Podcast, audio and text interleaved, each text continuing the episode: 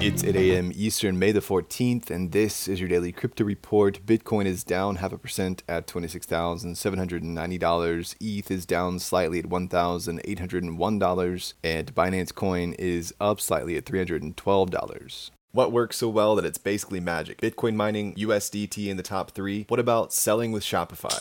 Shopify is the global commerce platform that helps you sell at every stage of your business. From launching your online shop to did we just hit a million orders? Shopify is there to help you grow. From their all in one e commerce platform to their in person point of sale system. Wherever and whatever you're selling, turn browsers into buyers with the internet's best converting checkout, up to 36% better compared to other leading commerce platforms. Sell more with less effort thanks to their new AI solution, Shopify Magic. My favorite thing about Shopify is no matter how much you want to grow, they have the solutions you need to take control and level up your business business. Shopify powers 10% of all e commerce in the US and millions of other entrepreneurs across 175 countries. Plus, Shopify's award winning help is there to support you every step of the way. Businesses that grow, grow with Shopify. Sign up for a $1 per month trial period at shopify.com slash DCR, all lowercase. Go to shopify.com slash DCR to grow your business, no matter what stage you're at. Shopify.com slash DCR.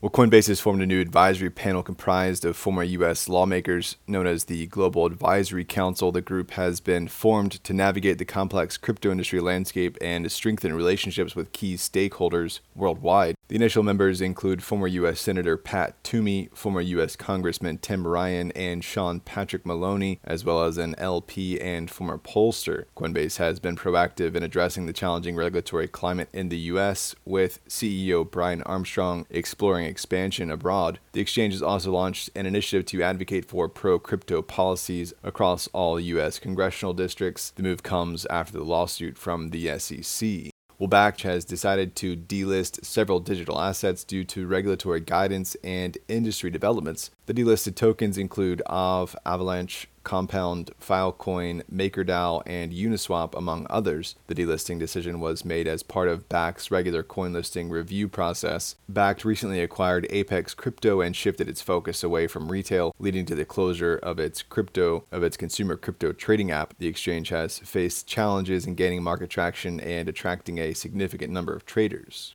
Well, Kraken's chief legal officer, Marco Santori, believes that the SEC could face challenges in its authority due to the major questions doctrine. This legal precedent suggests that federal agencies should defer to Congress on matters of significant economic importance. Santori says Congress is actively addressing crypto oversight with joint hearings and bipartisan support. Santori recently participated in a joint hearing of the House Financial Services Committee and the House Agriculture Committee, emphasizing that the SEC and the Commodities Future Trading Commission should consider the doctrine based on U.S. Supreme Court rulings. He expressed optimism that legislation for crypto oversight is necessary and that most lawmakers are in agreement, although the Senate's stance is ultimately unclear.